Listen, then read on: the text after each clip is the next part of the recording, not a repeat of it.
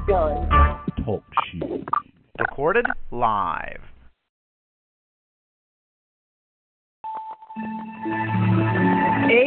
AUN, American Underground Network.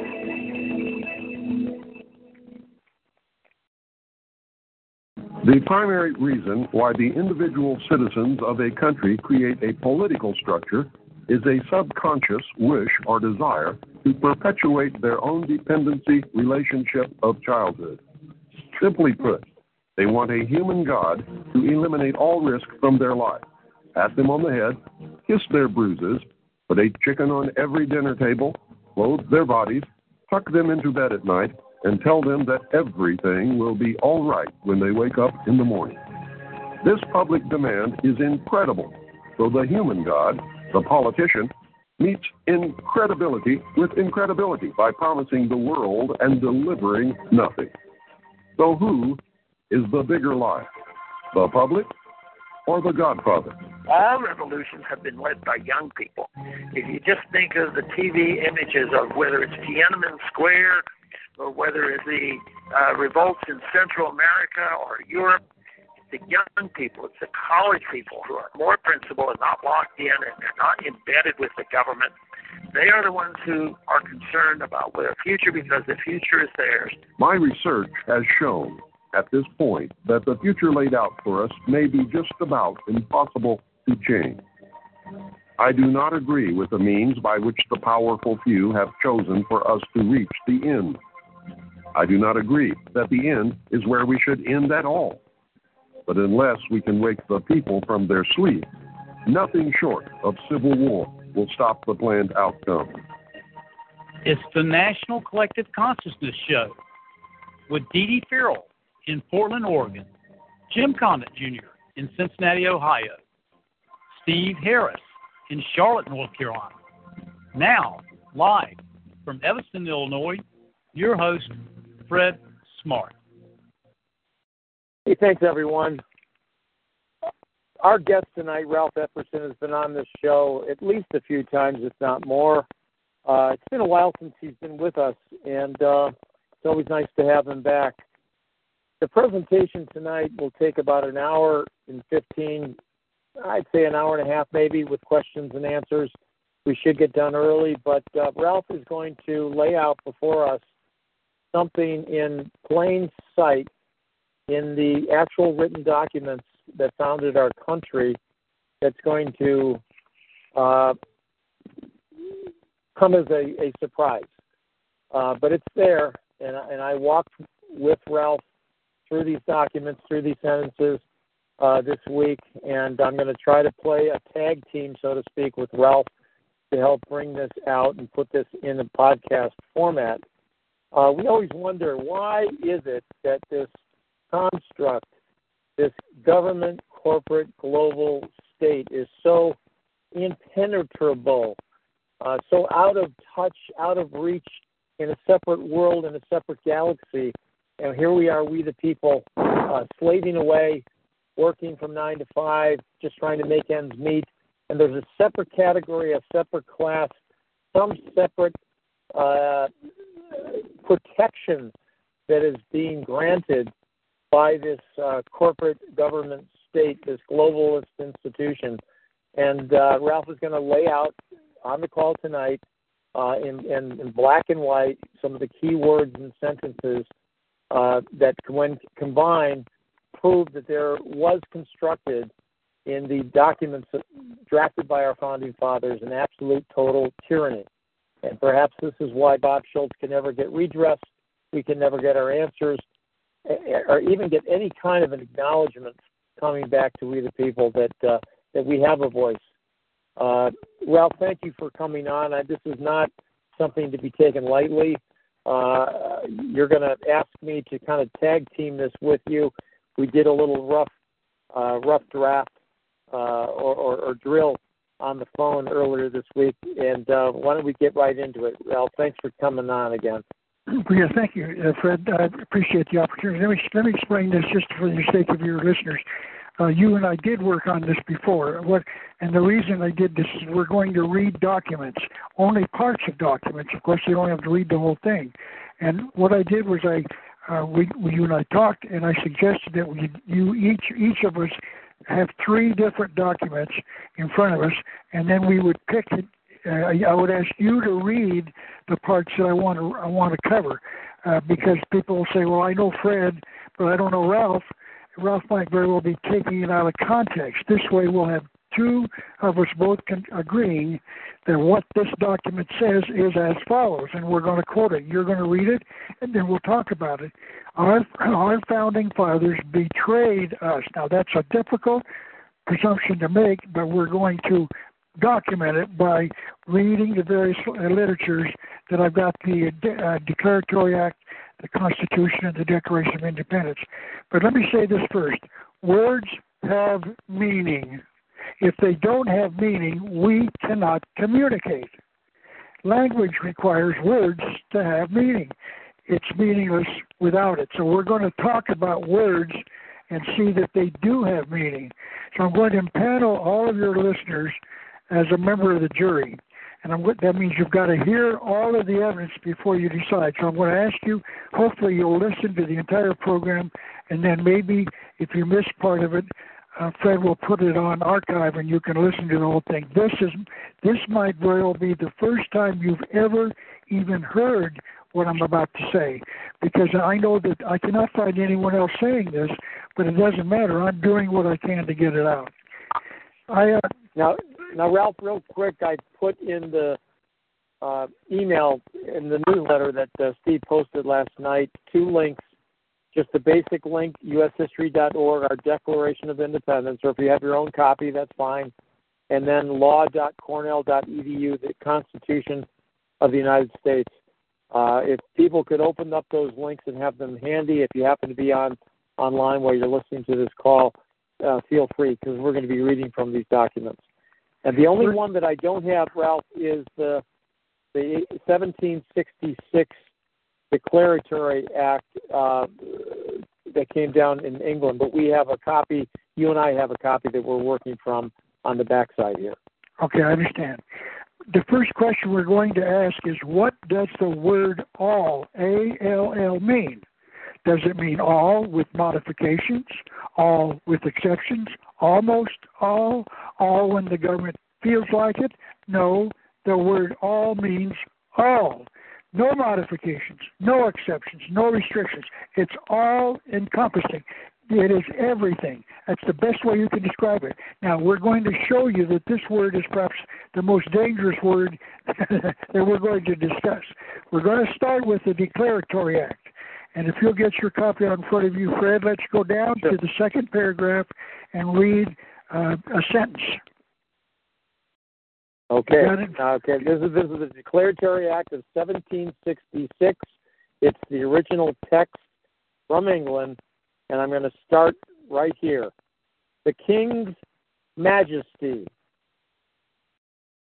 by and with the advice and consent of the Lord, spiritual and temporal, and Commons of Great Britain, in Parliament assembled had and of right ought to have full power and authority to make laws and statutes of sufficient force and validity to bind the colonies and people of America subjects of the Crown of Great Britain. Okay, stop right there. Now let's go back. King is now being given power, full power, full authority to make laws and statutes. And the purpose is to bind the colonies and people. What does the word bind mean? It ties down, it restricts, it controls. That's what these laws, this law did. It gave him the power to bind the American people. Now, what was the grant of power? Now read the next four words. In all cases whatsoever. Period. Now, what? Go ahead, Fred. What does the word all mean? means everything. All everything. There is no limit to the word all. If they wanted a law passed that requires us to bounce on our heads twice a day, they have the authority to make it law and enforce it. That's what we're talking about. This thing gave full total unlimited power to the to the English government in America. And by the way, we were subjects of the King of England. We were actually under their government and protection at the time we declared our independence until we declared our independence. Now we can go to the second document, the Declaration of Independence. And we'll I'll just while you're looking for it, we'll start with it was passed on July the fourth, seventeen seventy six, ten years later. Okay. Okay. We lived under the Declaratory Act uh, for 10 years, from 1766 to 1776, before we drafted and, and, and passed the Declaration of Independence. That's correct. Now I want you to go to the very head of the thing and read the line, the unanimous declaration. Okay. It says a Declaration of Independence in Congress, July 4, 1776. It says the unanimous declaration. Can you find right that? here. Yep, I got it right here, Ralph. Just give, let me Read that line. Here. Okay, hang on. Uh, okay, that's at the very beginning, right? Yes. The unanimous when- declaration. Go ahead. What the unanimous declaration of the of the 13 United States of America. Okay, now, is the word united capitalized? No, it is not. Not in this original draft. Okay, fine. And it isn't on the declaration. unanimous I've got a copy of the declaration. The unanimous declaration of the 13 United States of America, and United is not capitalized. That means it's not a name or a noun. And you don't need to capitalize it. It's a, well, an adjective. It describes something. But the word states is capitalized. The reason it's capitalized is because in grammar, when you refer to specific states, you capitalize the word, the states, the S in the states. So we were, the states were united in creating a nation called America, not the United States of America, not even the United States. It's a nation called America. That's what they were forming. There was no United States of America, and we're going to see there still isn't. So now, the uh, uh, please remember this because we're going to play. It's going to play a very important role of in the uh, uh, in the uh, Constitution 11 years later. Now, in the first paragraph, it says, "When in the course of human events," you find that. Yep. It becomes necessary for one, and what's the word they use? When in the course of people, and people is not ca- ca- is not capitalized. Okay, so we were people. calling ourselves a body. People means many people, individuals. We each of us was a member of a body called the people. And there mm-hmm. there's a very important reason that we called ourselves people, as we shall see. We are individuals in a group called the people. Now go to the second paragraph. We hold these truths. Okay, I'm there. Okay, go We read down to the, okay. We Read hold down these truths, through the word happiness. we hold these truths to be self-evident that all men are created equal and that they are endowed by their creator with certain unalienable rights that among these are life liberty and the pursuit of happiness Okay, now notice here once again that we were endowed by a creator, and these are self evident truths. A self evident truth cannot be debated. It's true because it's simply true. So we were created equal. We're not equal, but we were given the first equal. We were leaving an organization or a government where certain people had e- had more rights than other people. Dukes and uh, barons and uh, princes all had more rights than the common people. And we're saying that's madness. We're not going to allow that. We're all created equal. And then we've got unalienable rights. Now, what is an unalienable right? It cannot be taken away by government, majorities, individuals, groups of people, foreign nations. It's unalienable. They were given to us by our Creator, and they cannot be taken away. Now, of course, they are taken away, but we were trying to establish a precedent. They can, they're unalienable, which means they can't be taken taken away. Now, what are those three rights? Keep going. okay life liberty and the pursuit of happiness Okay, now life means each has each of us has the right to self-defense. We were given the right to life. God taught us not to murder, and we are hoping that no one else will want to murder us. And if someone does murder us, then they they get punished. What does the word liberty mean? Now this is tough because liberty and freedom are not synonyms; they're antonyms, they're opposites. Oh no, everybody knows liberty and freedom. No, they do not. And our founding fathers knew that. The word liberty means unrestricted freedom. You're free to do whatever you jolly well want. And we can cover that later. But just think about it. The reason we have freedom is because God taught us to act morally. Freedom is responsible freedom, meaning we do not harm our neighbor or his property. We don't steal, we don't covet, we don't whatever. Freedom means we're free to do what we want as long as it doesn't harm someone else. Now, what does this phrase, the pursuit of happiness, mean? Boy, that's a catch all. What in heaven's name does that mean? If a cannibal comes to, is, is in America, he's going to say the pursuit of happiness is for me because I have to pursue happiness. I'm happy when I eat, and therefore I can eat you. Is that what it means? It means I'm happy if I can raid my neighbor and steal his goods. Is that what it means? This was the worst choice of words I could ever imagine. You could construe this to mean anything, and that's the danger. But we're not going to spend a lot of time on that. Now, read the next line. That to secure. That to secure these rights, governments are instituted among men, deriving their just powers from the consent of the governed. Oh boy! Now think about this.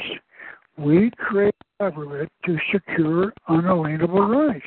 Why? Because they're unalienable.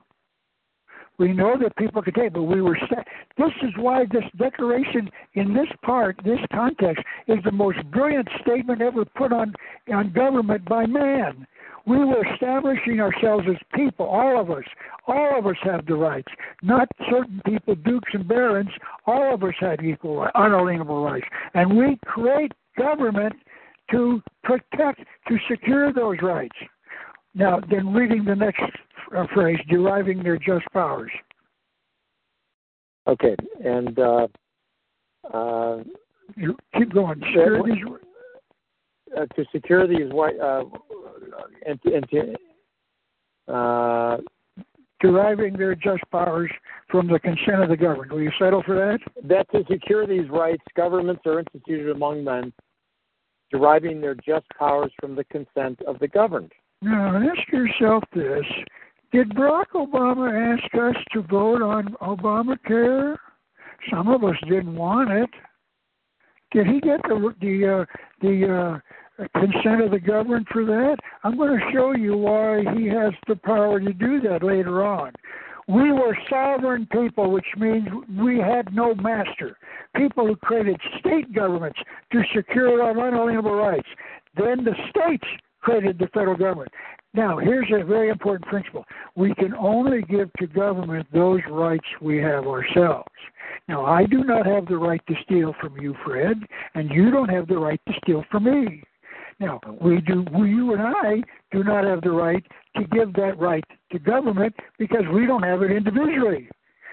Yep. We cannot give government the right to steal, but it's doing that today. How come government stealing? Stealing is taking defined as taking property without permission. Mm-hmm. Okay. Now, so we're going to work for freedom, not liberty. And boy, we're going to continue on that thought as, as well. Liberty means unrestricted freedom. You're free to do whatever you jolly well want. If you want to rape, you want to steal, you want to murder, you've got permission to do it. Our founding fathers had a Liberty Bell, a group of the Sons of Liberty. Many of them spoke about the right to liberty. The word liberty still appears on our coins, and now we've got a statue of liberty. And boy, all of that's fraught with peril.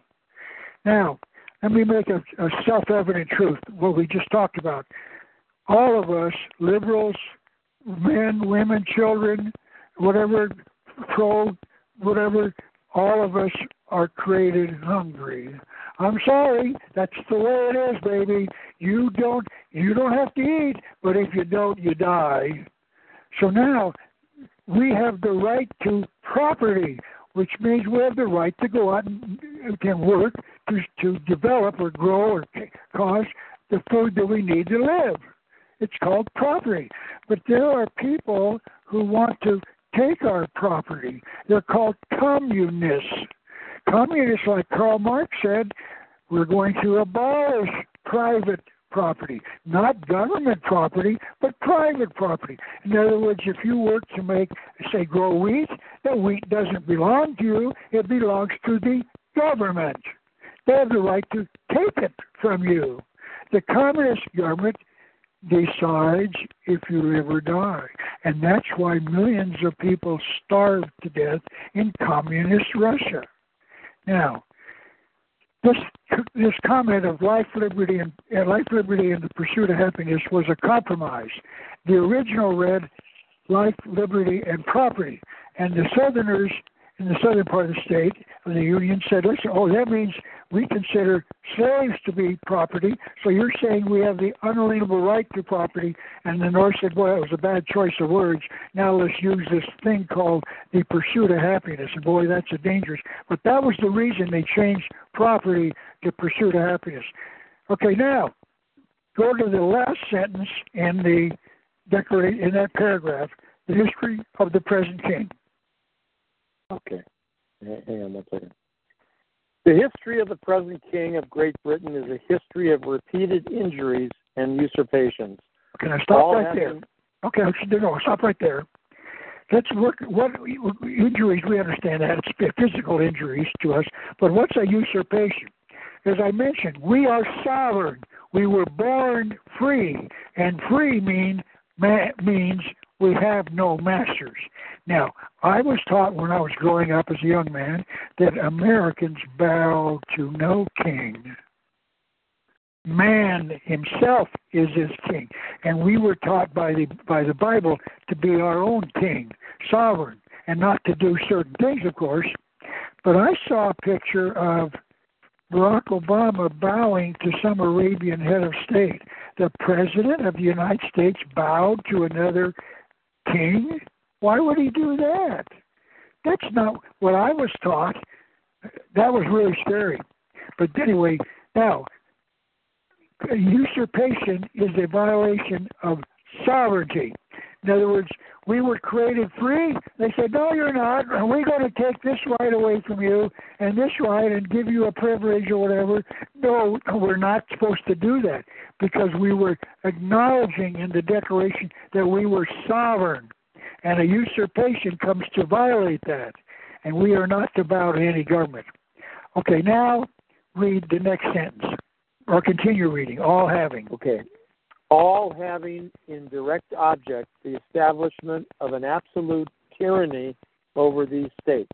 Oh boy, now what is the word tyranny? Let's talk about definitions again. Words have meaning. Tyranny is defined as absolute power, unlimited power. Every king wants absolute power, and King George was given absolute power, and we were acknowledging that in the second paragraph of the Declaration. This was the reason we declared our independence. He was creating an absolute tyranny, and you don't create tyrannies over sovereign individuals. He had power, which means man was not sovereign. He had no rights. And as you pointed out, we had lived under this for 10 years, 1766 to 1776. Now read that last sentence to prove this. Okay. Uh, to prove this, let facts be submitted to a candid world. Now, there are 28 of these, and you can read them all if you want. They're just a list of, list of all the things they did wrong and what they were doing to us as a people. But the 22nd is the one that's important. Now, I'll, I'll, if you can look down, keep looking till you find suspending our own legislatures. It's the 22nd, which is quite a ways down. So King George was guilty of suspending our own legislatures. Did you find it? Yeah, yeah, I got, I got it here. Hang on, hang on. Real quick, guys. Appreciate your patience. For sus- well, let me go. Ahead. Let me read it, and when you find you can. Why don't you go ahead? Why don't you go ahead? Okay, for suspending our own legislatures, which means cutting and stopping them, and declaring themselves invested with power to legislate in, for us in all cases whatsoever. That means our founding fathers knew precisely about the Declaratory Act because those were the same words. The power to legislate in all cases whatsoever was the reason we're declaring our independence. That gave him absolute tyrannical power. So now that's the second time we've seen these words to legislate in all cases whatsoever. Ralph, let me re- let me reread that. For suspending our own legislatures and declaring themselves invested with power to legislate for us in all cases whatsoever. So this declaratory act of 1766, they are stating in this paragraph, uh, number 22 of the uh, of abuses, which is the this is uh, the, the the facts of our abuses in a petition for redress, uh, stating in fact that they, they knew it, they can acknowledge that this was the case. Yes. Now, so that's the second. You would agree that both times they used identically It's the same words. exact same wording. It's all Okay. in all cases whatsoever. Yeah.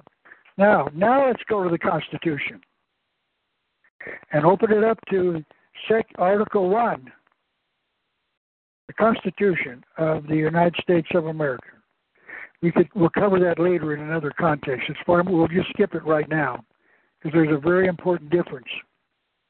Separation of power. We separate. We decided not to give all all power to one branch of government, like the power to legislate in all cases whatsoever. We're going to divide the power into three branches.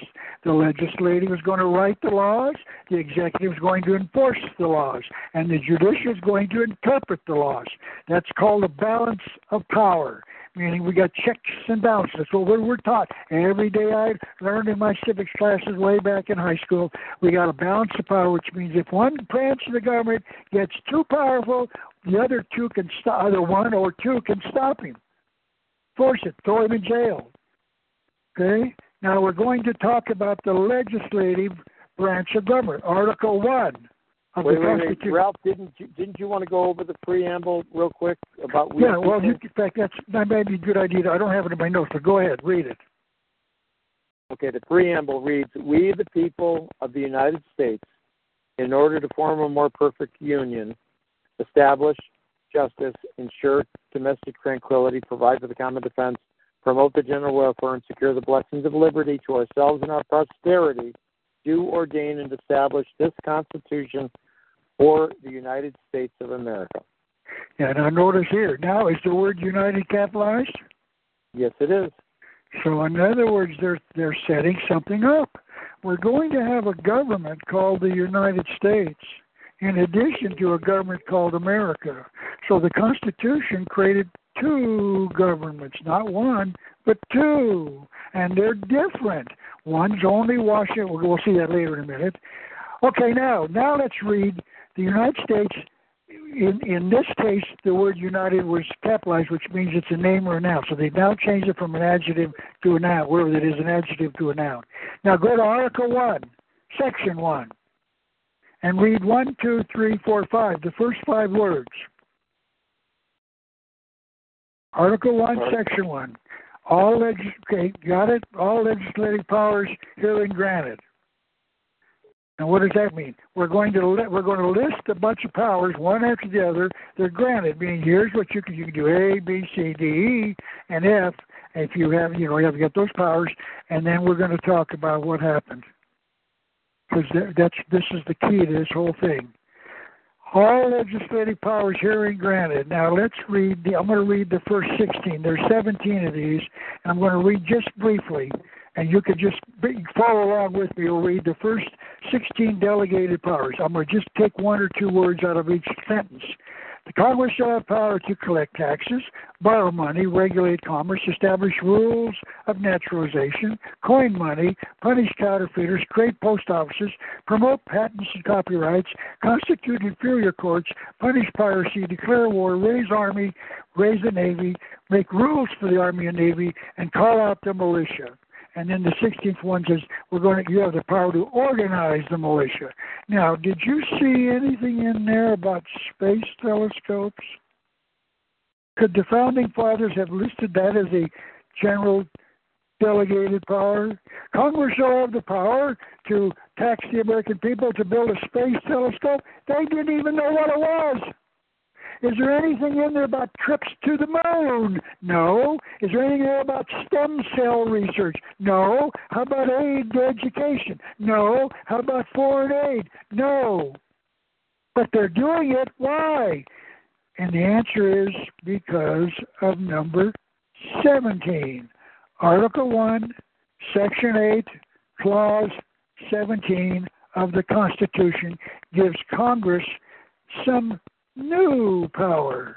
Article 1, Section 8, Clause 17. You got it? Congress shall yep. have the power to? To exercise exclusive legislation in all cases whatsoever. Now stop right there, Fred. We're going to continue it, so please don't don't let me get past it. Oh wait, wait, Fred. You just word used some words that I've heard before. What were they? In all cases whatsoever was in the Declaratory Act and it was in the Declaration of Independence. Well, in the, Declar- in the Declaratory Act, was that called absolute power? Absolute power, yep. And was it called that in the Declaration of Independence? It was called the same thing, yes. Did, did who wrote the Declaration of Independence? Was it Americans or, uh, or Englishmen? Our founding fathers. You betcha. Now, wait a minute, Fred. Why did our founding fathers give Congress unlimited, total, dictatorial power, absolute power? Why? Why did they do that? Why? There's no rational explanation. They knew what it meant because just 11 years before, 56 men said that's the reason we're declaring our independence. We don't want none of that stinking stuff. But now they're giving that stinking stuff to Congress, and no one can answer my question. Why? What type of men were these? Do you understand what power they just gave Congress? Congress has unlimited power. It's been right in front of us for over 200 years, and little Ralphie found it.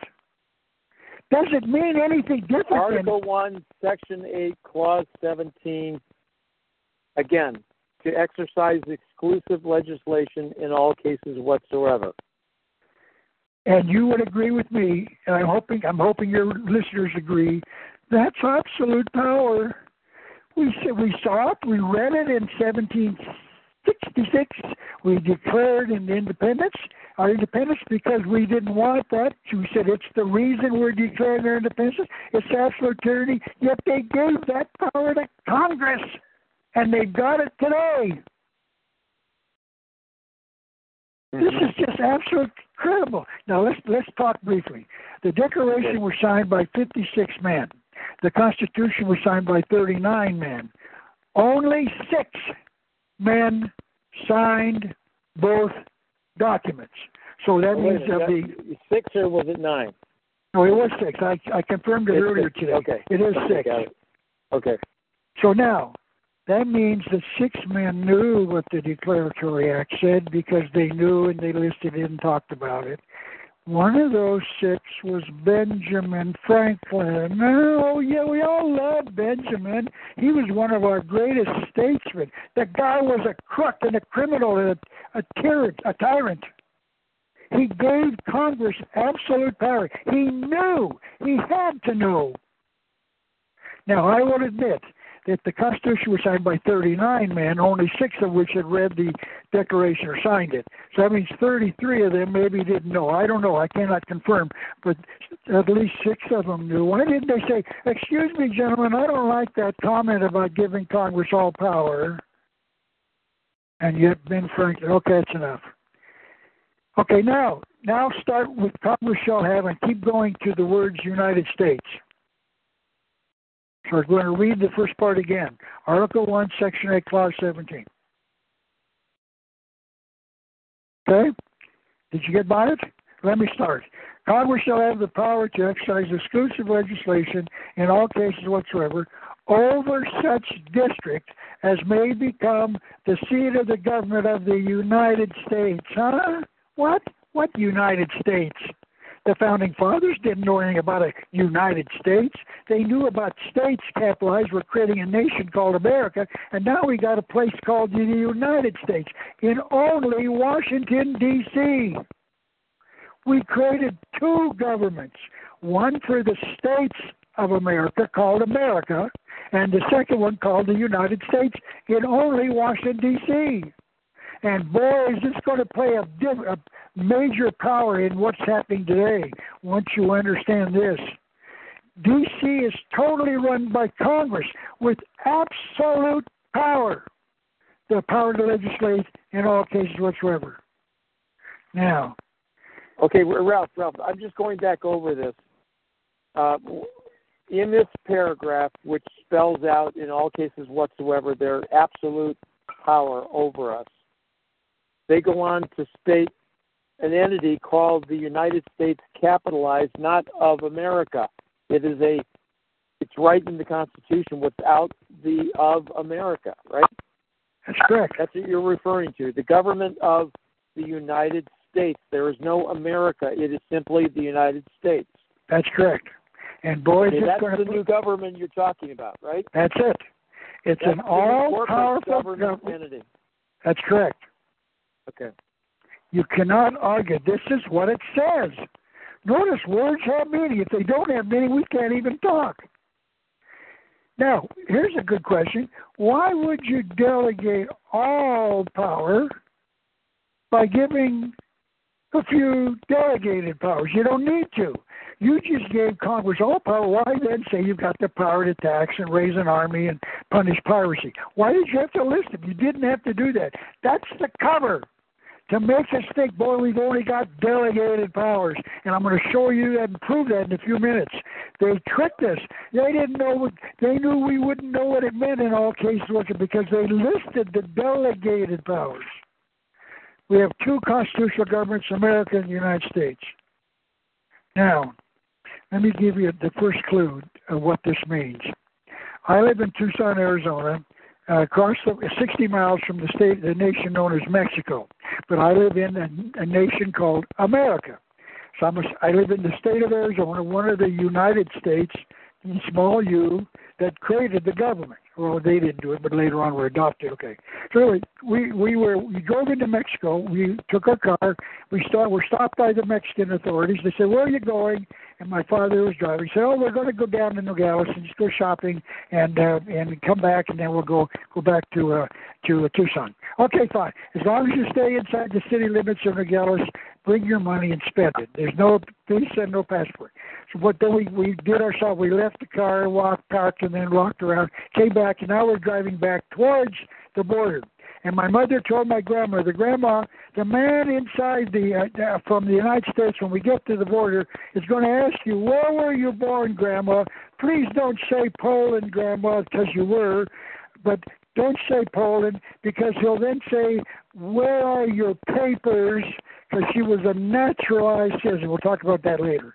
So she, my grandmother lied and said United States. Now, if they wanted to and they suspected she was from Poland, they could have jailed her for lying because she was not a, a citizen of Arizona. She wasn't born in Arizona. She's born in Poland, but she's a naturalized citizen of the United States. So she lied. She got back in. A couple of years ago, I crossed the border, and when I came back in, I walked this time, and the guy says, "Are you a citizen of the United States?" No, I'm not. I'm a citizen of Arizona. I've got a piece of paper since I was born there. But the law, the questions changed. Where were you born? Meaning I was born in Tucson, therefore I can go back to the to the nation known as America. So something's changed, and boy, that's the beginning of it. Now, uh, Article we didn't discuss this, but I'm just going to do it in brief form. Article 2 sets up Article 2 sets up the executive branch of government, and under sections 1, 2, and 3, Hillary could have been elected president, but not inaugurated.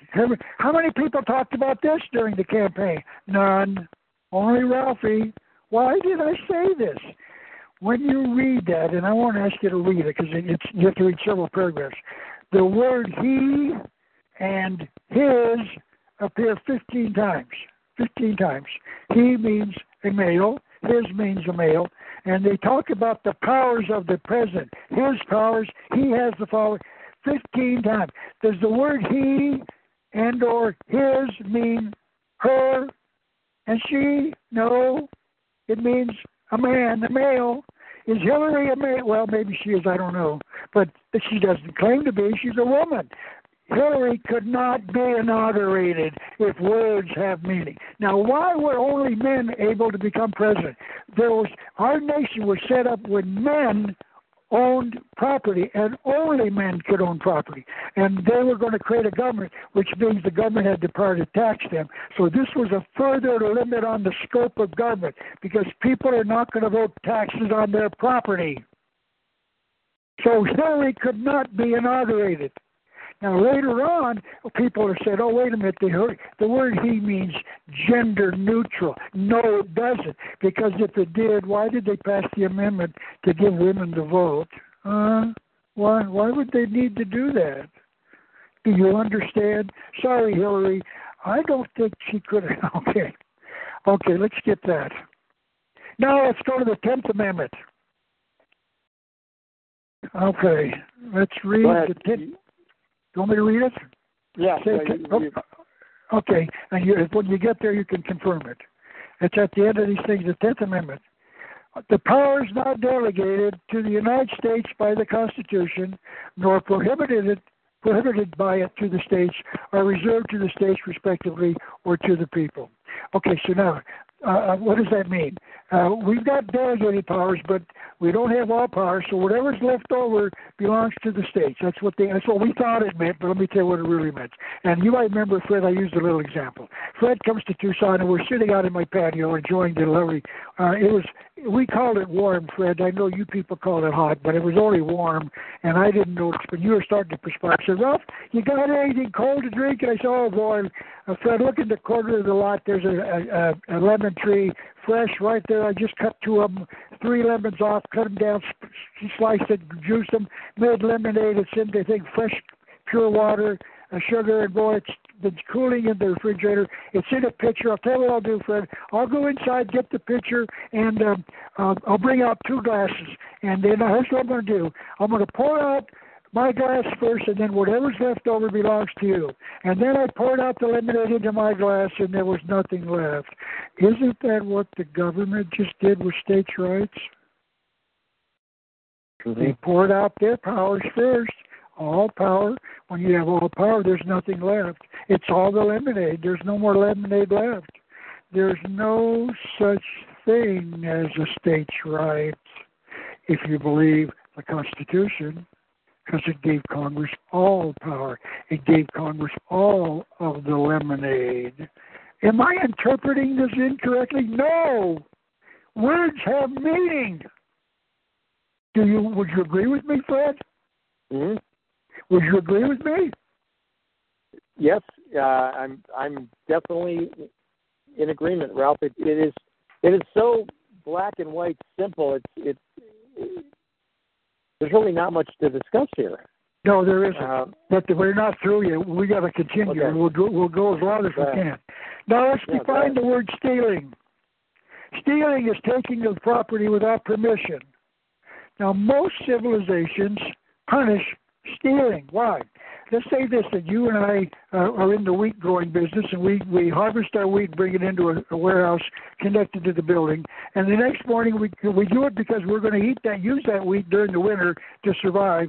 And the next morning we go, we go there and check, and it's all been taken away by someone came with the truck and didn't we didn't know about it, and they stole all of our wheat. Should they be punished for that?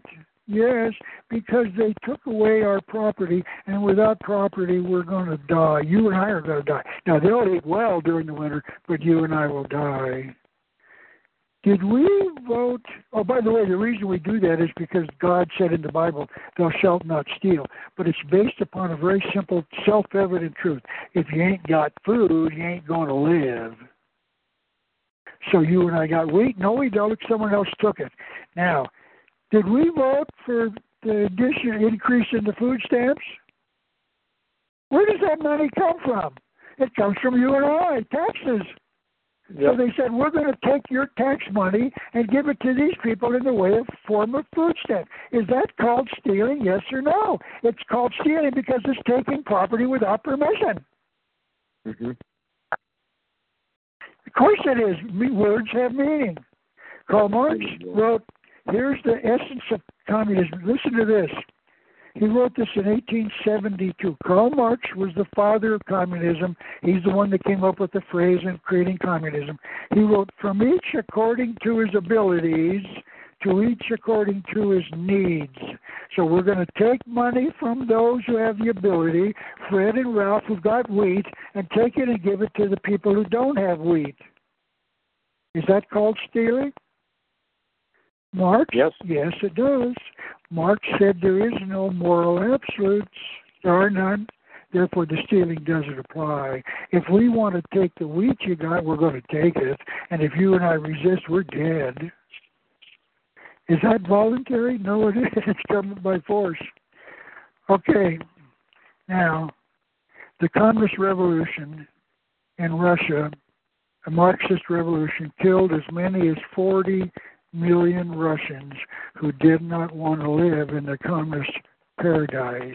In other words, they were the farmers who had to give up their wheat that they were storing for the winter, and when it was taken, those people died. They starved to death. Only 40 million of them. That's what happens when you abolish private property. Now, let's give you another communist who said a very similar thing. Listen to this 1964. We are going to try to take all of the money that we think is unnecessarily being spent and take it, take it, take it from the haves and give it to the have nots that need it so much. Now, I might have been a little bit too fast, but doesn't that sound just like what Karl Marx said? hmm Yep. Same thing, isn't it? We're going to take from those who've got the ability and give it to those who have the need. There's no there's no difference between that statement and the one that Karl Marx. Therefore, the man who made that statement's got to be called a Marxist communist. Who said that? Lyndon Johnson, a president. And I said that in 1964. Wait a minute. He's stealing. He's a communist. Now, notice, I didn't say he said it. He said it. It's in the congressional record. He said the same thing as Karl Marx. Now, in October of 2008, Barack Obama met Joe the plumber during a walk through a city in Ohio, and they talked about tax increases. And Joe the plumber was very concerned that they would take take uh, taxes from those who were producing and give it to those who weren't producing. And Barack Obama said, "quote," and I think when you spread the wealth around, it's good for everybody. So in other we can take from those who have the ability and give it to those who have the need. What's the difference between that and what Karl Marx and what Lyndon Johnson said? Nothing. Barack Obama just said he was a Marxist communist. But he didn't have a beard, Ralph. Yes, that's true. Or neither did Lyndon Johnson. But do you understand? He just taught us you don't take from one to give to another. You don't have that right. You, Joe the plumber, didn't have that right. You couldn't give it to government when you created government. But he said, I'm going to take it, and he took it. And there's a reason he said that because he knew the difference. He was a Marxist. I know that's not very pleasant, but notice that's what he said with Joe the plumber. Check it out. You can watch it on the internet. Now, we've got to define two terms that you and I didn't talk about. Uh, it's called spending. Everybody has, let's say everybody's got a salary. Let's say the average salary, salary in America is $50,000. That's high, but just to figure out, pull out of the hair. Now, the uh, there's a thing called non-discretionary spend, according to the economists. Non-discretionary means part of that fifty thousand dollars you have to make the payments. Non-discretionary. You can't decide not to pay it because you've got to pay your house mortgage, your taxes, make your car payments, uh, pay the water bill, the electricity bill. All this stuff. If you don't do that, you lose your house and you go to jail. So that's non-discretionary spending. Those payments you got to use of your fifty thousand. Well, let's just the argument that's thirty thousand dollars a year. What is the other twenty thousand? That's called non-discretionary. I mean, discretionary. You can use do that non. Okay, non is you don't have a choice. Discretionary, you've got choice. Well, I want to go see uh, grandma. I want to go to a restaurant, a movie, and uh, maybe maybe we should go take a vacation. And we see first of all that we got the money to do this. You look at your twenty thousand, and whatever you got left over, you can decide to go see grandma. And maybe you can't because the discretionary becomes too of a much of a burden. I'm going to make a statement. The purpose of government today, the whole on America, think about this. The purpose of government today is to reduce your discretionary spending and convert it to non discretionary spending. Take it and give it to government. Does Obamacare do that? Yes, it takes money that you could decide to spend or not spend on your medical insurance and then give it to government. That means it now becomes non discretionary. You better make your payments or you go to jail. So that's the purpose today. We're going to convert discretionary spending to non discretionary spending, little economic terms. Okay, now, uh, okay, uh, okay, here's another example. Why do we buy our gasoline, our oil from foreign nations? Let me tell you why. It furthers the proof of my contention. The purpose of it is to take money from your discretionary spending and put it over into the non discretionary category. Let me tell you how they do that. Let's just say that we bought a billion dollars worth of oil from some Arabian country. So we pay them $1 billion of money, and then they send us whatever gallons of ga- uh, oil, and then maybe we'll refine it in America. Now, what happens to that billion dollars? Does it come back to America? Some of it might, but I don't think so.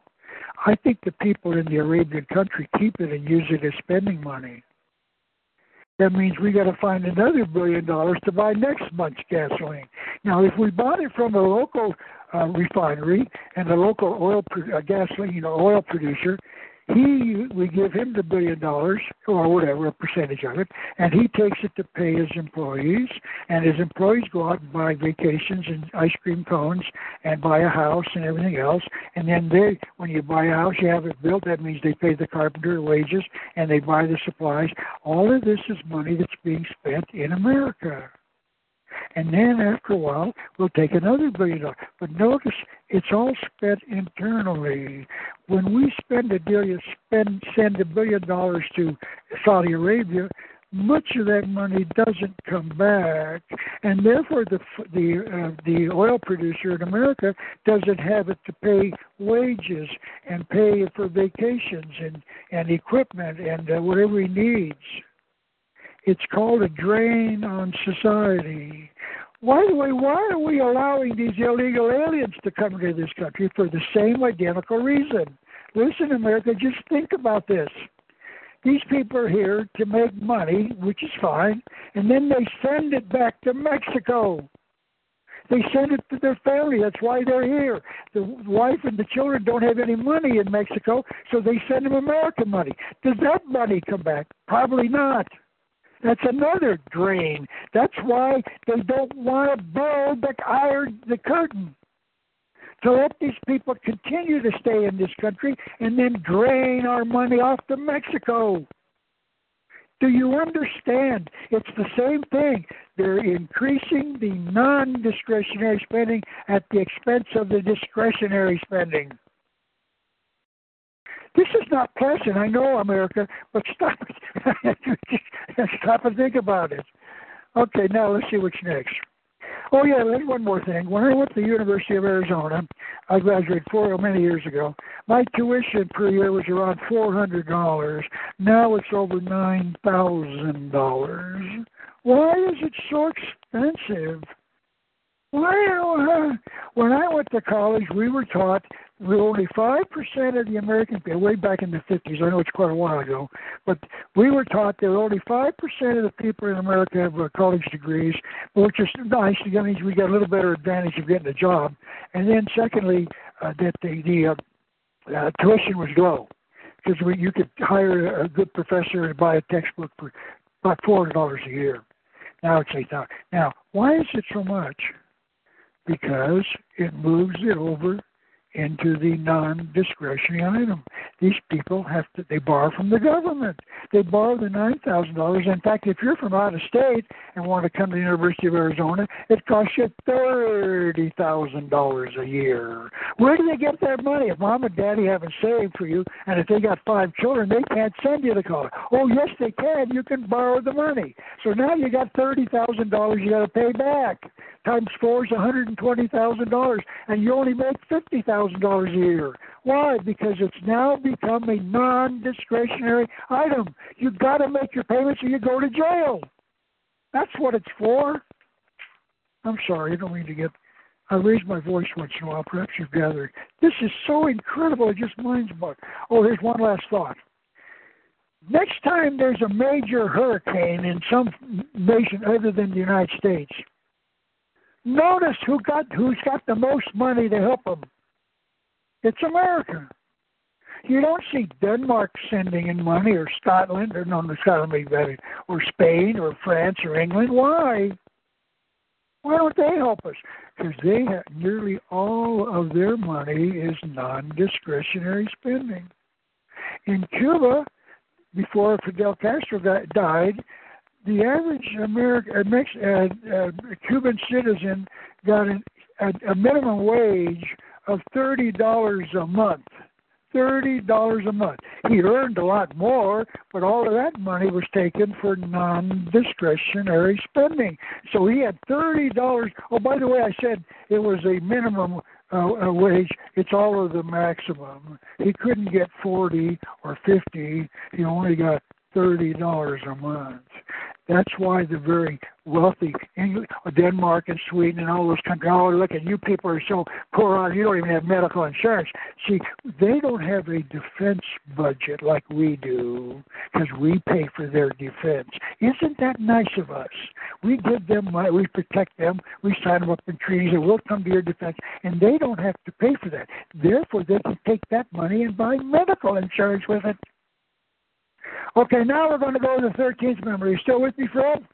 Yep, yep, still here. 13th Amendment. Start flipping. Okay. It's way at the end. Uh, okay, I, I don't I don't have it in front of me. You're going to have to read this. Okay.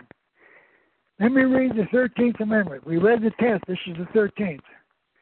Neither slavery nor involuntary servitude shall exist within the United States. Now, this was passed in 1865. Three years, I'm sorry, right within months of the Civil War. It ended in 18 April, and just a few months later, it was passed as a resol- as an amendment to the Constitution. Neither slavery nor involuntary. What is slavery? Slavery is forcing someone into a contract they don't want to get into.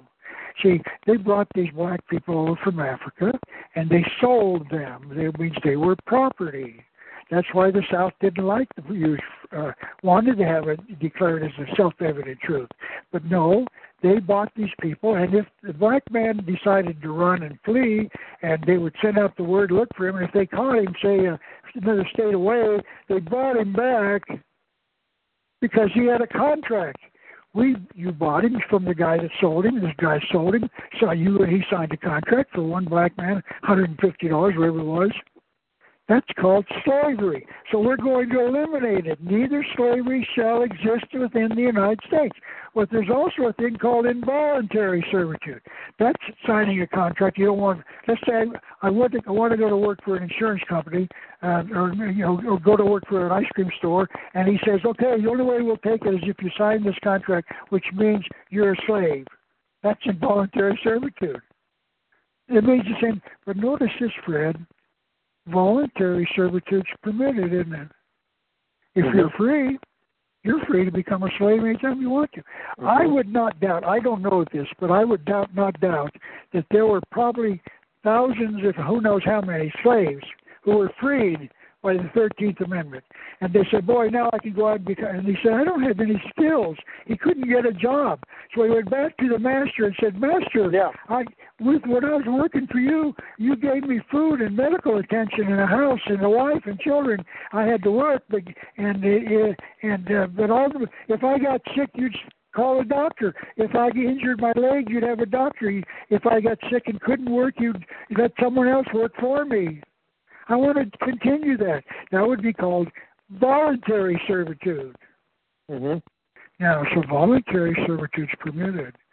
Now we got to read the Fourteenth Amendment, and here's here's where this stuff all comes Okay, together. I I can grab this one. Hang on. Okay, you want me to read this? Yes. Okay. All persons born or naturalized in the United States and subject to the jurisdiction thereof are citizens of the United States and of the state wherein they reside. Stop right there. That's fine. That's that that's the essence of it. What's the second word, Fred? Second word. Person. What's a person? Wait a minute. The person, yeah. Yeah. What's a person? We were called people. All persons born. Yeah. Person. Right. Yeah, what person. happened to people? Yeah, what happened to people? Let me tell you. I can tell you what happened. When you let's, let's see how the best way to tackle this. I declared that we have certain unalienable rights, but now we've got persons, and we're going. Persons live by privilege. People live by right. Huh? Something's changed.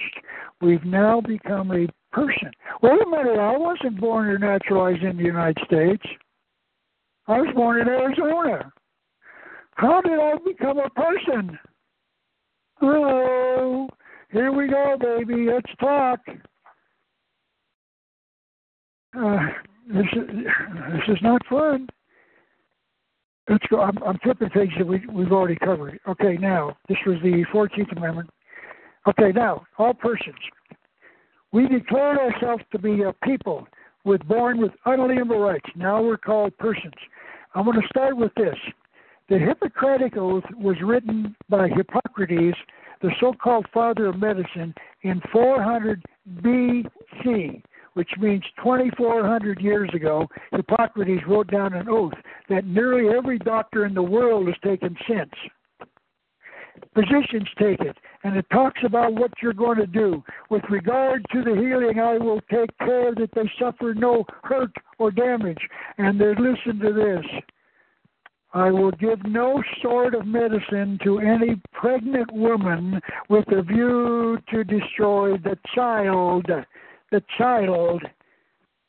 The attack doctors cannot, by the oath they took when they became a doctor, perform an abortion. Suddenly, in around 1960, that was taken out of the Hippocratic Oath so that doctors could perform abortions. So let's now read the Roe v. Wade decision. Notice that they called the unborn baby a child. A child under the Declaration had unalienable rights. So we're not going to allow doctors to create, kill that baby. Okay, the Roe v. Wade decision, 13 years later, January 1973.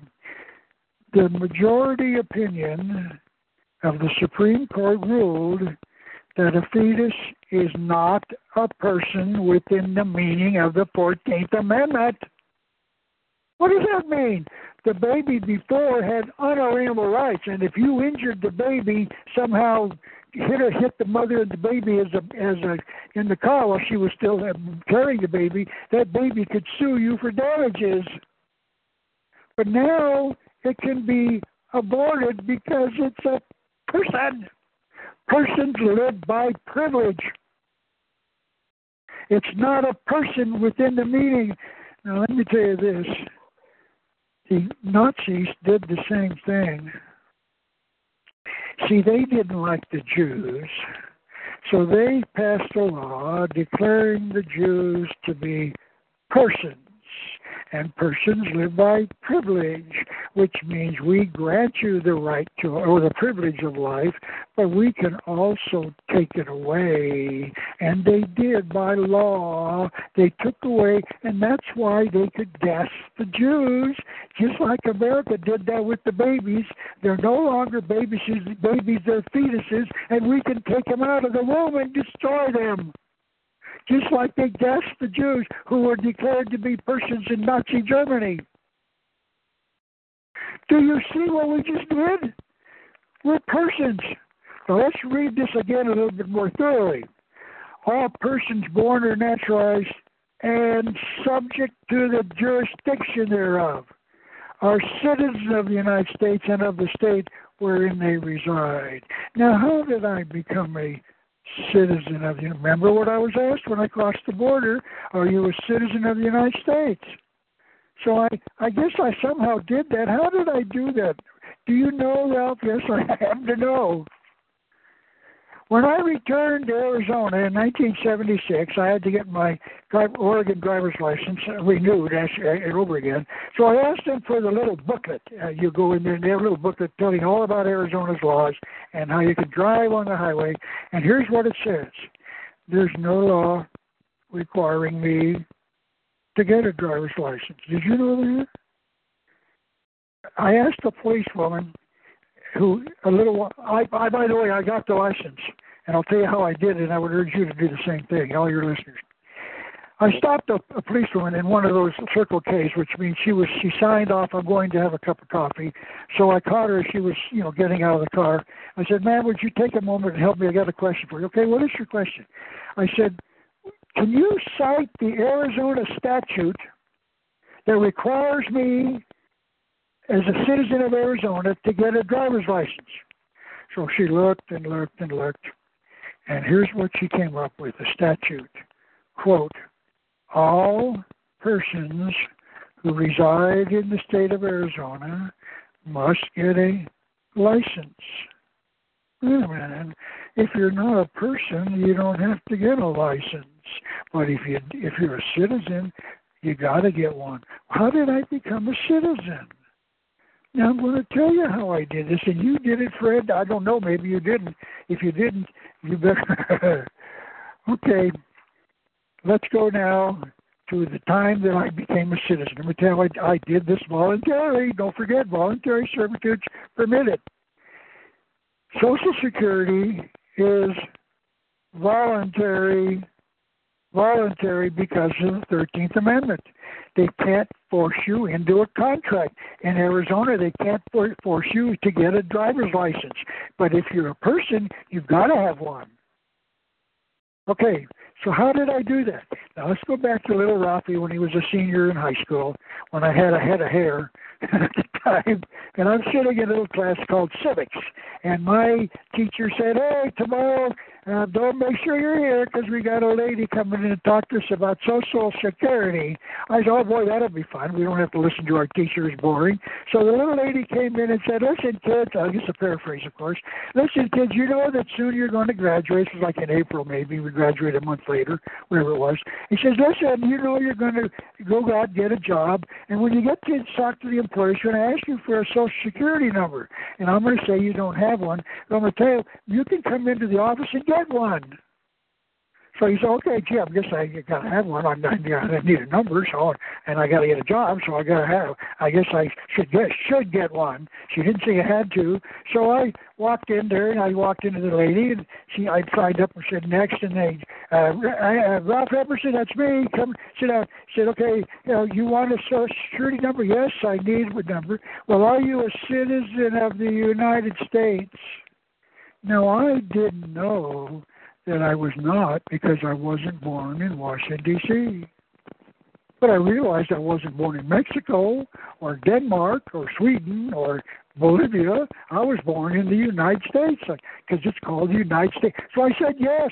And when I did, I became a person voluntarily under the 14th Amendment, 13th Amendment. As soon as you got that, you were asked that question.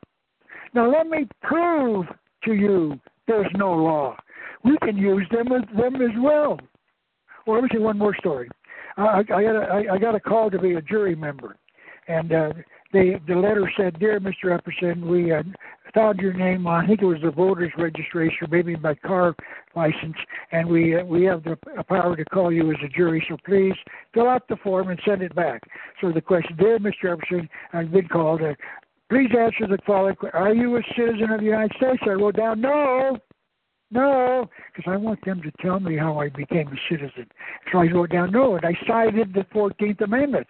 I said I was not born or naturalized in the United States, therefore I'm a citizen of the state of Arizona, so I'm not a citizen of the United States. Well, she didn't like that answer and said, No, you are. Everybody is. I said, Ma'am, I'm not.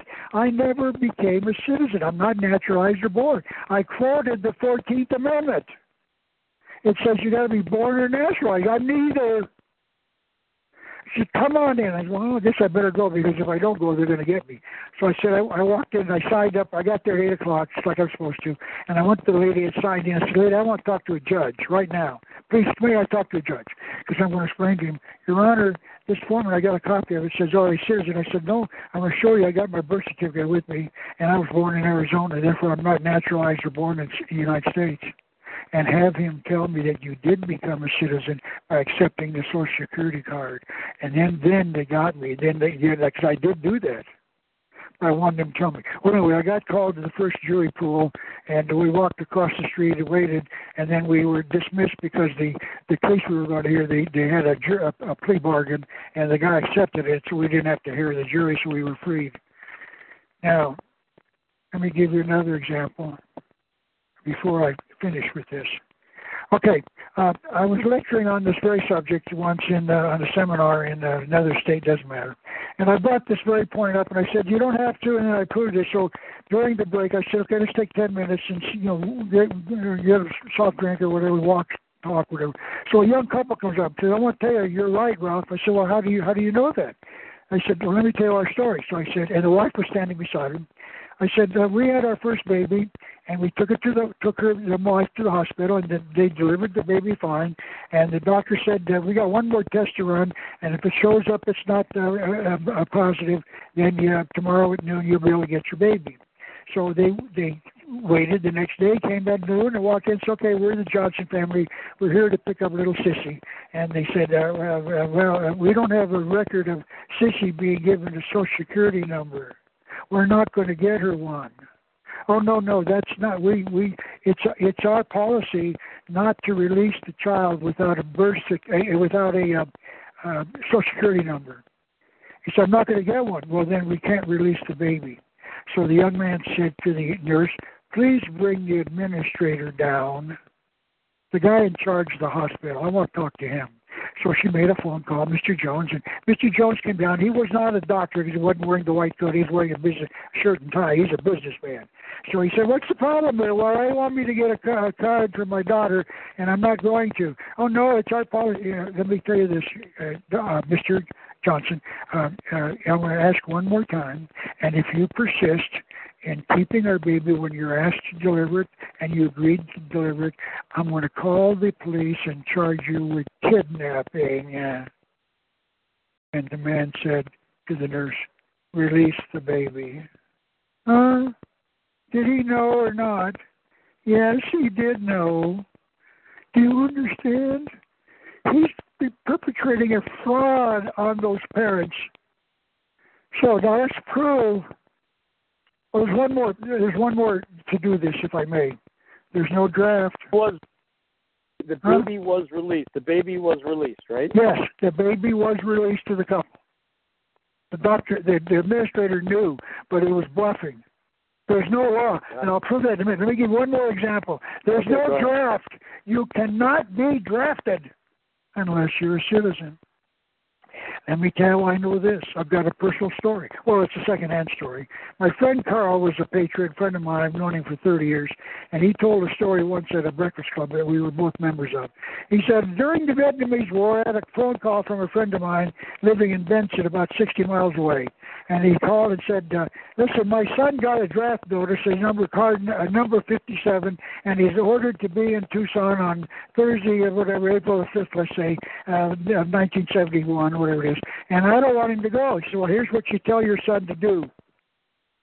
Tell your son to go there. If it says 8 o'clock, be there at 8 o'clock on the time appointed. Don't show up late. Don't show up the next day. Be there at 8 o'clock. And sign in, do whatever they ask you to do. And then go through all of the steps, which means you got to go through a physical, you got to go through an IQ test, whatever else they do to make sure you know sure you're uh, physically fit to serve. Those who were physically not fit and if you had a broken leg and they couldn't walk, they were dismissed to go home. But if you pass both of those exams, then all of you, those who did pass, are going to be called into a room. And the man in charge is going to say, Gentlemen, thank you very much for showing up. Of course, paraphrase. So what we're, here's what we're going to do. I'm going to ask you to take one step forward, then together all of us are going to take an oath of allegiance to the United States Army. When he hears this, your son, shout out as loud and as clearly as he can. What rights am I giving up by taking the step forward? And the man didn't say anything about it he took asked the others to step forward, and they dummies took the step forward. They took the oath of office to the most powerful government in the world, and they walked out the door. This young man stood. Tell your son to stand there. Don't breathe. Don't whisper. Don't say I gotta go to the bathroom or can I go get a coke. Stand there and wait. They'll come back out.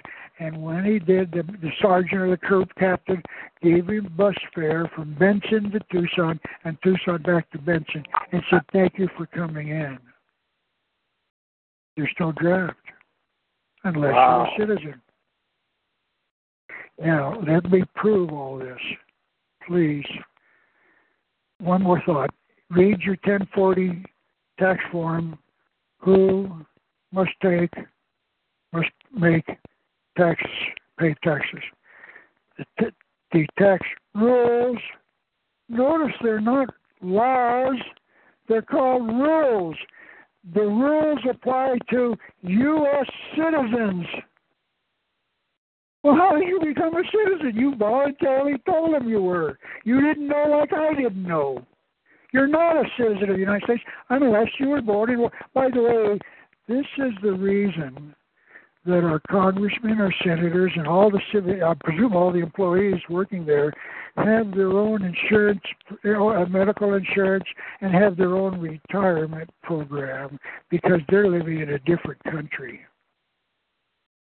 There's laws being entered. Some people are getting trying to get an amendment to the Constitution that says everybody in the United States and America, if you live here in either place, you must abide by the laws passed by Congress, which means you got to buy Obamacare too.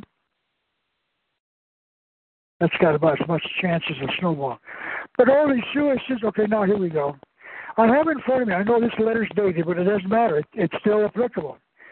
This was written in July 1979 by the Department of Health, Education, and Welfare, the Social Security Administration Department. The Social Security Administration does not require, does not require, does not require that you have a Social Security number. We can issue a number to you only if you submit an application showing identifying information, meaning are you a citizen of the United States, and if you submit age, eligibility, etc., and citizenship. So you don't require, there's no law. Find the law, please find the law. Now, income, here's a second letter from the Social Security Administration. Social Security is a voluntary system. Voluntary? It says it's voluntary. No, it's not. Everybody knows you got. No, in that no one, no one is required to get a number. However, programs which use Social Security numbers for control purposes might not allow a person without a Social Security number to get one. So wait a minute. It's voluntary. Yes. The Thirteenth Amendment prohibits it. Barack Obama has the power to amend legislation. He was doing it all the time by executive order. He could not do that. Under the basic Constitution, he has no authority to amend the, uh, uh, any act. But he was doing it. He said, "Remember, I got the phone and the uh, uh, piece of paper and a pencil. I don't need the Congress. Yeah, yes, you do under the. But now here, this is the final clincher, and I want you all the all your listeners to be seated and grab hold of the sides of your chair because this is a mouthful. But I'll prove this as well. The Constitution of the United States of America was voided, voided, voided, declared null and void by the Supreme Court decision in 1938 of Erie Railroad versus Tompkins. You know, if you say, I don't believe that, Ralph, go to the law library and ask the lady, whoever's in charge, I want to read Supreme Court decisions of 1938. Now, in my DVD, I identify where it is for you to find it, because you're going to find it voids the Constitution. See, that's why Barack Obama has the power to uh, uh, amend the law. Remember that little Michelle Obama, God love her, beautiful, the beautiful wife of Obama, gave a little speech, and you can watch this on the internet. When Barack and I went to Africa, we visited his home country of Kenya. Huh? What's a home country? If you're born in Germany, that's your home country.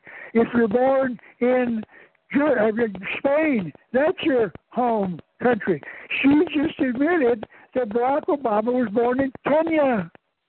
Now, do we know that for sure? Yes, his grandmother and his father's two stepbrothers, half brothers, all were there when little Mrs. Obama gave birth to Barack. So wait a minute, why didn't the Supreme Court challenge? They were challenged 17 times to determine whether or not he was a natural born citizen, and they refused to do it. Why? Because they know, like you and I know, now that the Constitution's null and void. They don't have to. And Hillary could be elected. It doesn't matter. There's no more requirement for a male to be president. Do you understand? This makes enormous sense. Okay, I got that covered. Let me see. What else I got to say here? Okay, and then we covered all that. Okay, now I'm going to bring finally an, an expert witness to the, the fray. I think this should be brought to a conclusion. Little Ralphie Epperson got to know a man by the name of Howard Freeman, and maybe some of your listeners know the man or knew him. He's since gone on. But he was a little guy like Bob Muir, just quietly wending his way through life. He didn't bother anybody. I probably never got a traffic ticket, never double parked, never jaywalked. He was just a little guy that uh, uh, he just walked his way. But boy, was he he was a knowledge, uh, a fountain of knowledge. So one day, my friend invites me to come over to his house because he invited uh, uh, uh, Howard to come speak in Tucson. So he said, come on over. Howard's agreed to sit in the, in the living room and talk to about six or eight of us, and I'm invited five of us. Please show. So I said, okay, that's a deal. So going to bring you two stories this man told us. And I believe every word of what he said because it fits. And not only that, but I, I believe the man was telling the truth. So little Howard sits down and says, I got to tell you two stories. Number one, he said, and he named the year. I don't remember. This, this must have been 10 years ago that I met him and we talked that night. But let's just say 15 years ago. He said, I, I served. I, I was asked by a young man who had stopped paying income tax because he found out it was voluntary. He's not going to volunteer anymore. So he was charged with failure to file, and he pled not guilty. So he invited Howard to be his expert witness because Howard was an expert on the Constitution. So the, the prosecution laid brought the IRS agents in. Yes, uh, this young man paid taxes from, I'm going to make these dates up, 1985 to 1990. But in 1991, he stopped paying for three years, and that's why we're charging him with failure to file. And here are the records to prove it. So now he says, Howard, who are you? It's now the young man's chance to defend himself. Hey, uh, Mr. Freeman, who are you? I'm Howard Freeman. Where do you live? I'm so and so. What do you know about the? I've studied it for years, and I can cite eight, eight Supreme Court decisions which ruled you don't have to pay income taxes. So he said, well, please do that. Howard laid them out one by one. So and so case issued by Supreme Court in 1938 or 36 or whatever year it was, and it said this, and he went to the second one. He listed eight Supreme Court decisions. So after he got through, he said, "Thank you very much, the young man." Freeman came back to the, the bench and said, "You're going to win." The judge let me cite those cases in the court record, and he's got to obey the court record because he's a federal judge, which took an oath to support the Constitution and Supreme Court decisions. He has no choice. He's got the rule you don't have to pay, and he'll dismiss the charges. So they waited, then the judge gave they, they summarized it and everybody else, and then the judge said to the jury, I'm "You're now free to go into the jury room and deliberate whether or not you feel this young man uh, was in violation of the law and did and filed a failure to file." He said, "But before I release you, I'm going to say this: You are to totally disregard the testimony of Howard Freeman. What? Disregard standing Supreme Court decisions from a federal judge. Now, Howard did, never got mad, angry. I, I don't know, but I presume. From all I knew, he was just a quiet, little, mild mannered guy. So I think he probably got as mad as this, angry. He can't do that. That's probably that's how angry L. Howard got. So Howard raced around the back and caught the judge in the hallway going towards his office. He said, Your Honor, yes, Mr. Freeman. Your Honor, you're a federal judge. Yes, sir, I am. He said, Your Honor, that means you've taken an oath to support the Constitution. Oh, yes, I did. And he said, You've also taken an oath to support Supreme Court decisions. Yes, I did. He said, But those were standing Supreme Court decisions. And the judge opened his mouth and should never have done this. He said, Those cases were all prior to 1938. Freeman said, Wait a minute. What happened in 38 to eliminate, void certain Supreme Court decisions? And the judge said, I've told you too much, walked into his office, shut the door, and then clicked it locked, which means the conversation's over what Freeman knew what how to do this. He could go to the Supreme Court decisions of 38 and find the case, and so he did. He walked in the law library at some place that had a copy. Said, "I want to read this to 38," and he flipped, flipped, flipped, and found it. Erie Railroad versus Tompkins case, 1938. The Supreme Court voided the Constitution. Now, the second case is even more interesting. Now, once again, you're going to have to believe me and Howard, and I'm I can imply, hopefully get you to understand after all the evidence I've given you that we're now going to confirm it. Mr. Freeman said, I was called sometime later. Now, he might have said it was three years later, five, but it was sometime later. I don't remember exactly. The dates are not important. He said, I got a call from a man. He said, uh, Mr. Freeman, I've been watching you for years. I'm a retired state Supreme Court justice. Now, every state has a Supreme Court to determine whether the laws passed by their state legislature are are in in uh, in accord with the state constitution. So he got elevated. He said, "I was at the time in '38. I was a federal judge, and then got elevated to the state Supreme Court." So he said, "While I was a federal judge." In 1938, I was called together with all of the other federal judges in the entire United States, and there are not very many of them, by Franklin Roosevelt. Now remember this Franklin Roosevelt appoints all of the federal judges. This is the boss. And I presume if he doesn't want you after he appoints you and you're confirmed, he can get you removed. So he says, We were told the following, and this is a, certainly a condensed version. He said, ladies and gentlemen, he said, I want you to remember that in 1933, I decided to call in all of the nation's gold. So it made it illegal to own gold. And if you had a gold certificate, you were to turn it into the bank, and they will take the get the gold and give it to the government because you can no longer gold uh, old gold. And the gold certificate said payable to the bearer, ten dollars in gold, payable on demand. You didn't need a piece of citizenship paper. You didn't need to prove you lived or old or young or ill. If you had a ten dollar gold certificate, you could walk into a bank on demand and get your gold. It doesn't say on demand unless the president decides not to allow you to have it on demand. There's no such such a period after the word demand.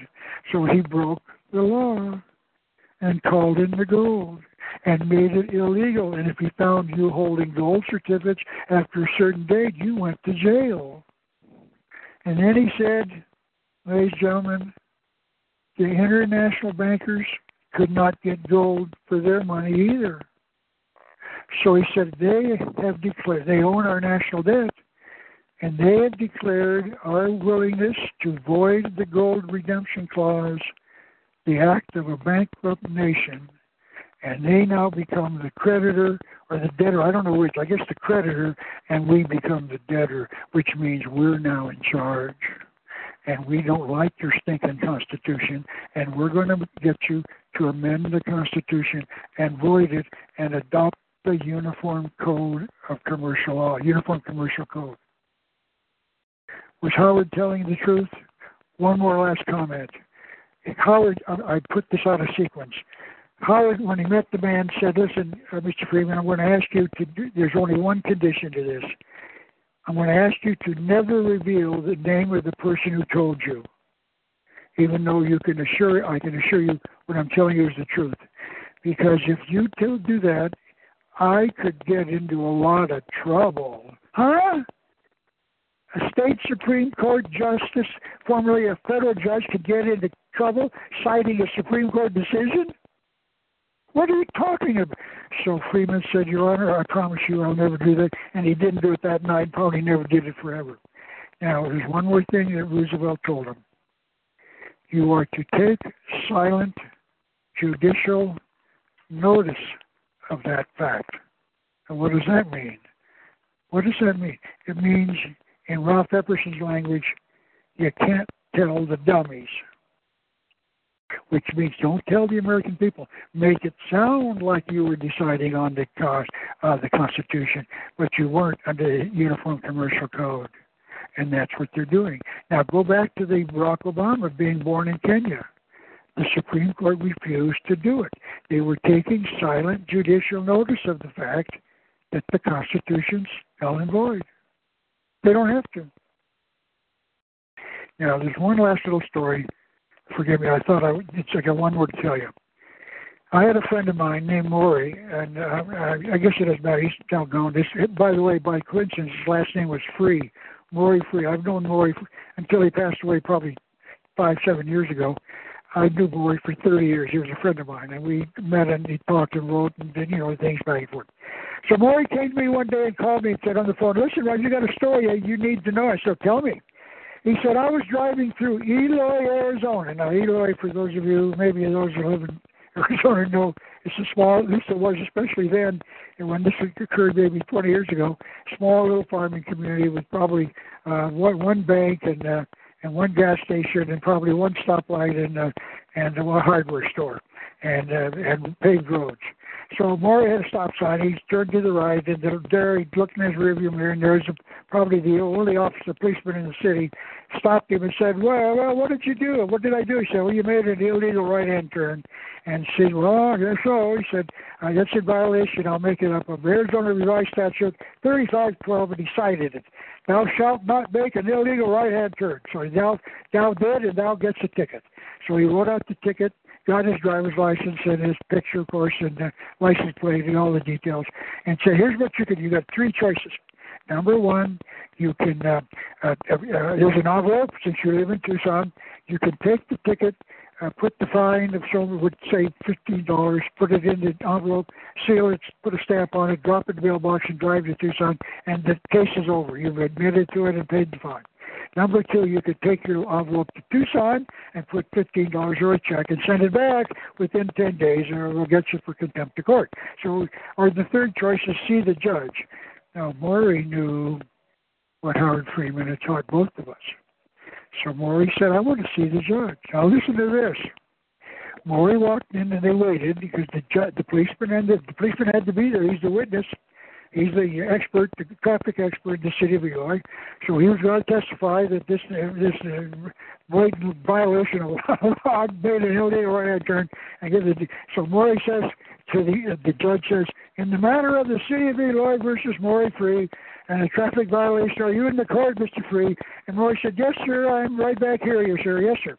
So, well, how do you plead, Mr. Free? Expecting a guilty or not guilty. So Maury says, I uh, uh, before I plead, Your Honor, I'd like to know what type of court I'm in.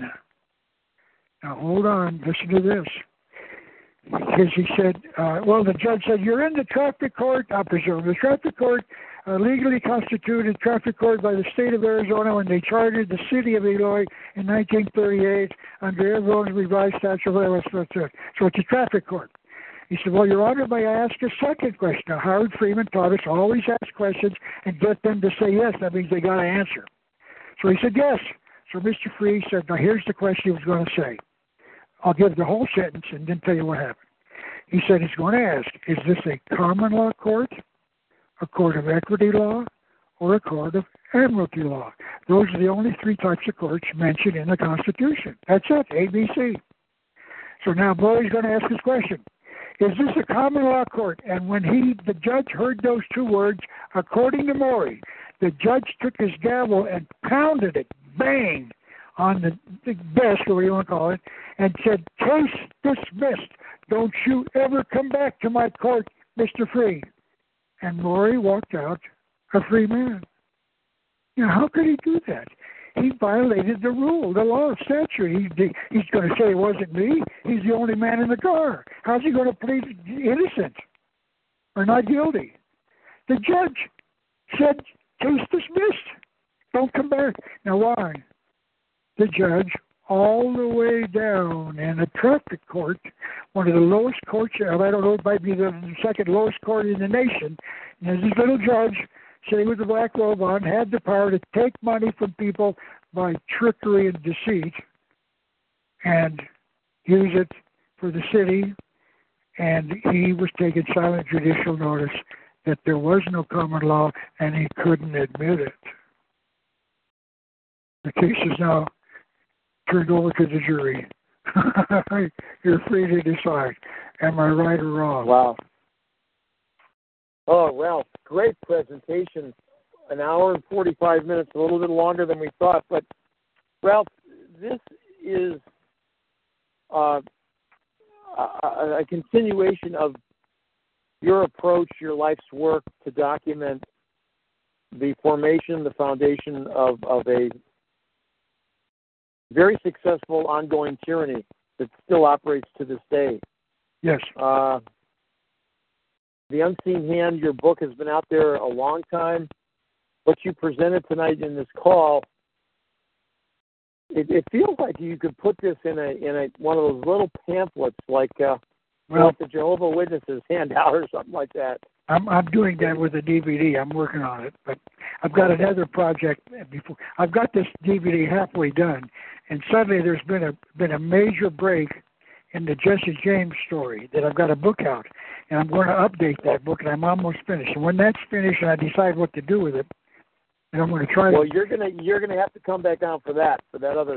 That, uh, okay. Anyway, but your points will take. Real, real quick, uh, we we like to just anybody out there, if you're still with us, just a, a comment or a question for Ralph, or a thank you, whatever you want. Just star six your phone because we're going to do a wrap before the top of the hour here. Anybody out there on the call want to pose a question or comment? Yeah, I got one. What what what, what makes the uh, Constitution unconstitutional? Uh, Erie Erie Railroad is that Erie Railroad versus what? Okay, okay, go show. It's Erie. E is in Edward. R I E. Mm-hmm. And then versus V E R S U S versus that's like in Nebraska, Arizona versus Oklahoma. Versus oh, Erie. Erie Railroad versus. And then the next word is Tompkins. T is in terrific. O is in Oscar. M is in married. K is in knife. uh, K I N is in Nancy S. Tompkins. Tompkins. Erie Railroad versus Tompkins, 1939? Yes. 38. Now it was heard in uh, it heard in like October and came out in something else. I don't know. There's the dates when you find the case in the Supreme in the uh, in the uh, the law library.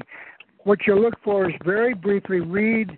There, there's a summation of the case, and also uh, the opinion, and you'll read there is no general common law in the United States. That means the Constitution's not No. is not in existence anymore. There's no meaning none. Just No like, the, general like common- the common, co- yeah, common law. What's the common law? As you might recall, I said this going in at the beginning. The common law is what God expects of us. You're only responsible for for injuries to your neighbor or their property. And like I said, if Maury had driven over a fence, if if, if the judge had said, "Yes, this is a common law court," then Maury would say, "Listen, Your Honor, before I plead." This is called the arraignment. Before I plead, I have the right to talk to the to the uh, uh, injured party. Now, was did I run over a, a, a, a, a child in a bicycle? Uh, did I hit a, a bus with, uh, with people in it? Did I knock over a fence or a sign? If so, then bring those people. I have the right to question them. How did they know it was me? Did, did they do it? Did I? You know, what sign? And what? I have the right. And then once I know the facts of the case, then I will determine whether I'm guilty or innocent, or how to plead. And so that's why the judge. That's right. So it's we don't have any. You can sometimes get the judge to declare a common law court. By the way, one of the ways you know you're not in a common law court is the flag of the United States. The flag of the United States does not have a golden border. The flag of the United States is defined by law. 50 of you know 50 white stars in a field of blue 13 stripes alternating red white and red white and so and so side proportions that's it no gold braid the gold braid is a sign it's an admiralty flag that's the common law i mean the uh, you know, the com- mercantile i'm sorry the admiralty law which is the co- which is the uniform commercial code we're living under the law of contract Mm-hmm. i'm telling you Hey, Fred. go ahead Yeah, yeah. Yeah. Yeah, hey Ralph. Hey Ralph. Uh, I I I totally agree with everything you said the entire evening. No question. Problem is, is that uh, people that are going into and challenging are being prosecuted and jailed because they're they're not going to listen to it. Well, please understand. I, in fact, I want, I'm glad you brought that up. I failed to mention it in my discussion. Don't stop filing. Do not stop filing. It is voluntary, but once again, you've signed a contract and they got you signature. The judge will ask you, "Is is this your signature?" Yes, it is. Well, when you did, you became, you admitted you were a citizen of the United States. It's over. So they claim there are people getting out, but I wouldn't trust it. So please, we need you to get this story out to tell, tell the American people why this country's in the middle of a mess. We're in trouble because of what our founding fathers did to us. They gave Congress total and limited power. I hope that what I said to you, I know it's devastating. No one that I know of has ever said this in this context all together in one and a half hours. But boy, I covered it, and we noticed we read the documents. Okay? Got another call, Fred? I think that's it. Anybody else? One final, one final shot question. Oh, wait a Yeah, minute. yeah. Thank, thank you, Mr. Epperson. I'm, I can assure you it's my pleasure. Thank you for listening. All right. We've had a lot of callers, a lot of callers tonight, Ralph. Thank you so much. You brought in people like crazy on on the radio and on our telephone feed. Now, listen, if I may, please, while we're still still on the air or whatever it is, I have a phone number. I'm listed in on my website, which is ralph-epperson.com. R A L P H Ralph. Then there's a dash. Epperson's with two P's as in Peter. E P P E R S O N dot com. Call me, talk to me, send me a message. I'm on Facebook, uh, send me an email. We need to talk. I've I've got 19 DVDs out plus four books.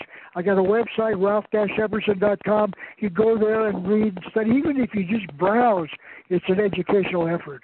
Okay, I don't know Sam, anyone else. Go right, Sam. Sam, go right ahead. One last. Yeah, hey Ralph, just that's- one quick question. Hey Ralph, Yes. this is real quick. Uh, do you think they'd ever teach that in law school, Erie Railroad versus Tompkins? Do I think that this is being taught in law school? yeah. No, Oh. they're, te- they're teaching case studies. Now, this thing was in 38. All of Yeah. the decisions passed since 38 have been ru- uh, underneath the Uniform Commercial Code, but they make it sound like the Constitution. Now, let me go back. Every time, nearly every time you see an attorney doing an advertisement on TV, he's standing in front of a wall of books. What is the wall of books? He's saying to you, listen, I'm an attorney. I know what these books are, and I know everything about this, and you don't know anything about law. That's why you need to hire me at $500 an hour. That's mm-hmm. what he's standing there for. To tell you, those are the Supreme Court decisions that they use as precedent. When they, when you run over a, a, a say a sign uh, uh, fixed into concrete, there's been probably a case that ruled and saves the judge on how to rule. In the previous case, in 1962, someone ran into a sign stuck in concrete, and here's the way the ju- judge ruled, and so the judge uses that precedent as the way to rule in your case. That's what those wall of books is, and that's what Freeman knew. He was an expert in the, the Supreme Court decisions. Fortunately. Right. Well, thank good. you. Listen, by the way, All right, guys. Yep. Fred. Yep. Fred, are you there? Yep, I'm here. I'm here. Okay. May I ask, are you going to archive this? Yes, we will have the archival link available to you. Uh, Steve will send it out uh, to me, and I'll forward it to you. And, and Well, we'll I don't care so much for me getting it, but but I'll post could, it on your Facebook. I'll post it Okay, on your good. Facebook And- comments. Okay. and you do it as well. Send it to your people. Yep. We'll do. And tell them, tell them tomorrow if they want to hear it again, they can go to the archives. Absolutely. Please. Absolutely. I know this is revolution. I know it's difficult, but please, this is where we are. I didn't make this up. Notice we were reading the documents. Well, Ralph, you know, every week now, going forward after this call, your archive will be on our newsletter that goes out. Please, and and just promote it often as you can. Say, don't forget, a couple of weeks ago we had Ralph Epperson on. Please listen to it. Here it is. Here's a way to click and listen. This is vital information. We've got to know where we are. Now, please, I'm going to say it again.